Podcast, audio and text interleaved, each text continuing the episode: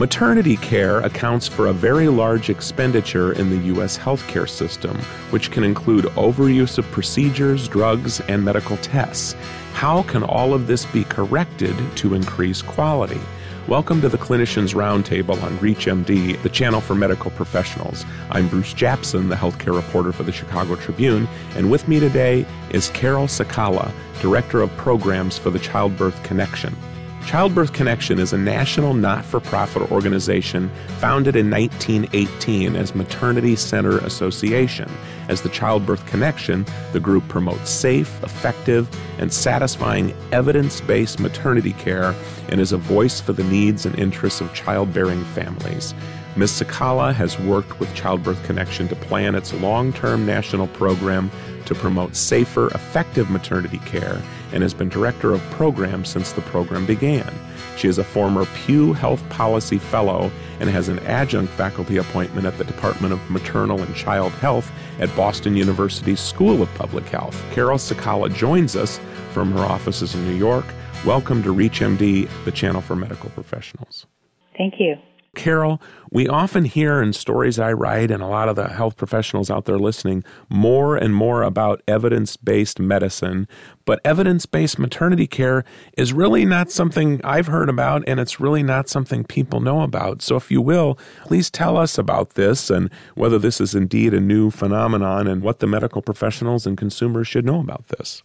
In fact, the evidence based movement started in our field in the 1970s, Ian Chalmers and a growing body of colleagues started to collect and assess the weight of the best available research in our field, and in 1989 they published major reports that have been since kept up to date and expanded and inspired other people to develop compendia of systematic reviews. This actually led to the formation of the Cochrane collaboration, which many of your listeners might be familiar with. So let's just say it's a best kept secret that in pregnancy and childbirth we have an unprecedented body of systematic reviews. Many unknown questions remain, no doubt about it, but there's much that is ready to apply now.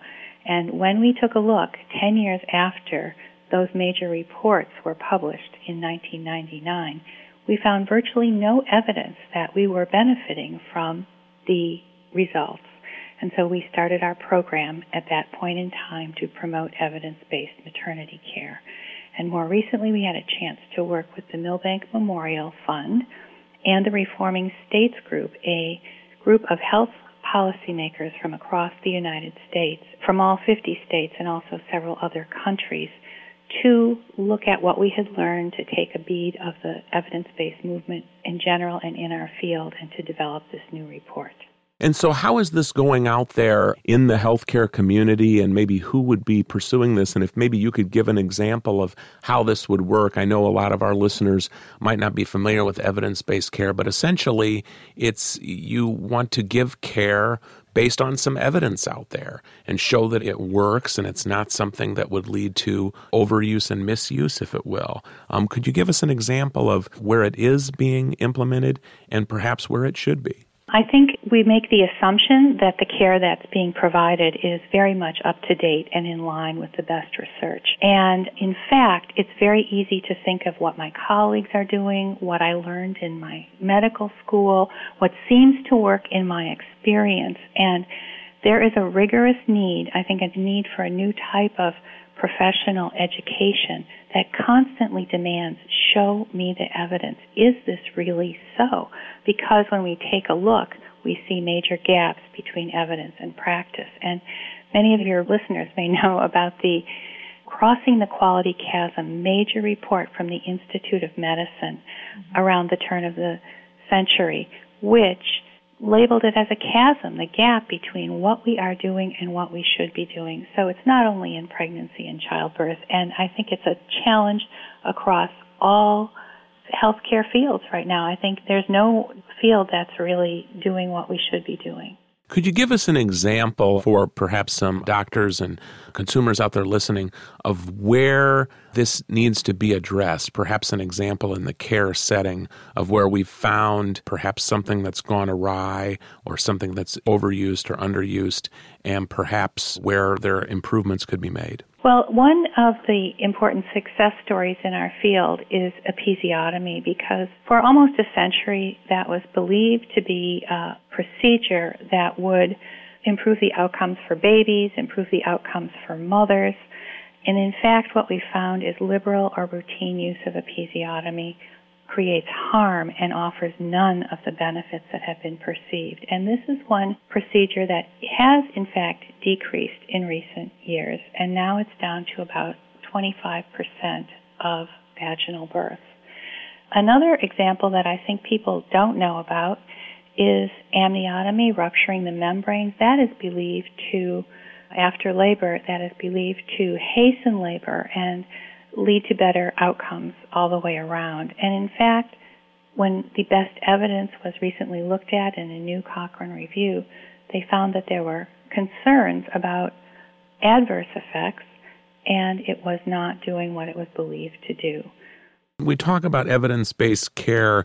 Usually, doctors get a little nervous because they feel that maybe an insurance company is behind this, or perhaps employers who are worried about high health care costs. Are there areas where the employers and the insurers are looking at this to get physicians to follow certain standards that are based on evidence? And is it going well? Well, I think there was a backlash after the managed care era because it was perceived to relate to costs and interfere with professional autonomy and perhaps lead to care that wasn't in the best interest of patients.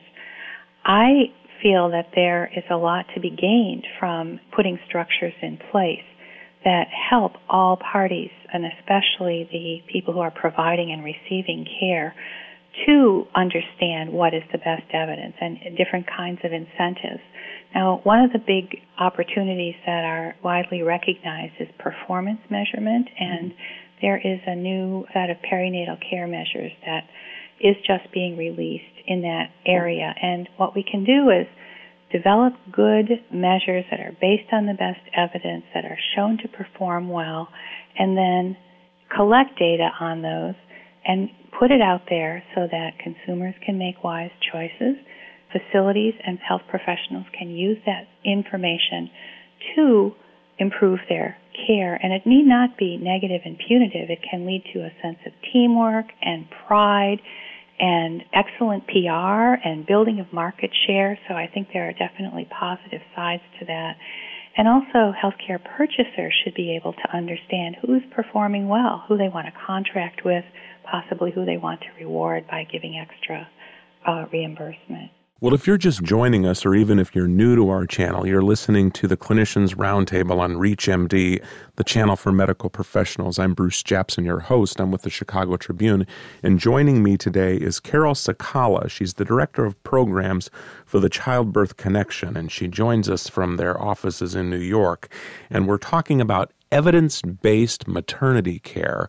Uh, evidence based medicine is certainly a buzzword that physicians are hearing more about, and consumers will be hearing more about it because healthcare is costly and consumers want the right health care delivered and they want it based on some evidence. And Carol, you were just talking about how there is more and more of a push, or in a perfect world, consumers could be able to make wise decisions on their maternity care. Can you give an example of where this is going on and perhaps what would a perfect scenario be? I mean, would it be a consumer going to a website and saying, boy, oh boy, I want that doctor and I want that hospital? Could you give us a little background on what we should see or what would be the perfect scenario here? Well, certainly in maternity care, women have nine months to prepare. And so it's different from a heart attack and going off in an ambulance all of a sudden. And in that case, we strongly encourage a whole advanced process of informed decision making. We encourage women to get access to the best available evidence. And I have to say that our website, which is www.childbirthconnection.org, is entirely built on providing resources for both childbearing women and health professionals to learn about the lessons from the best evidence.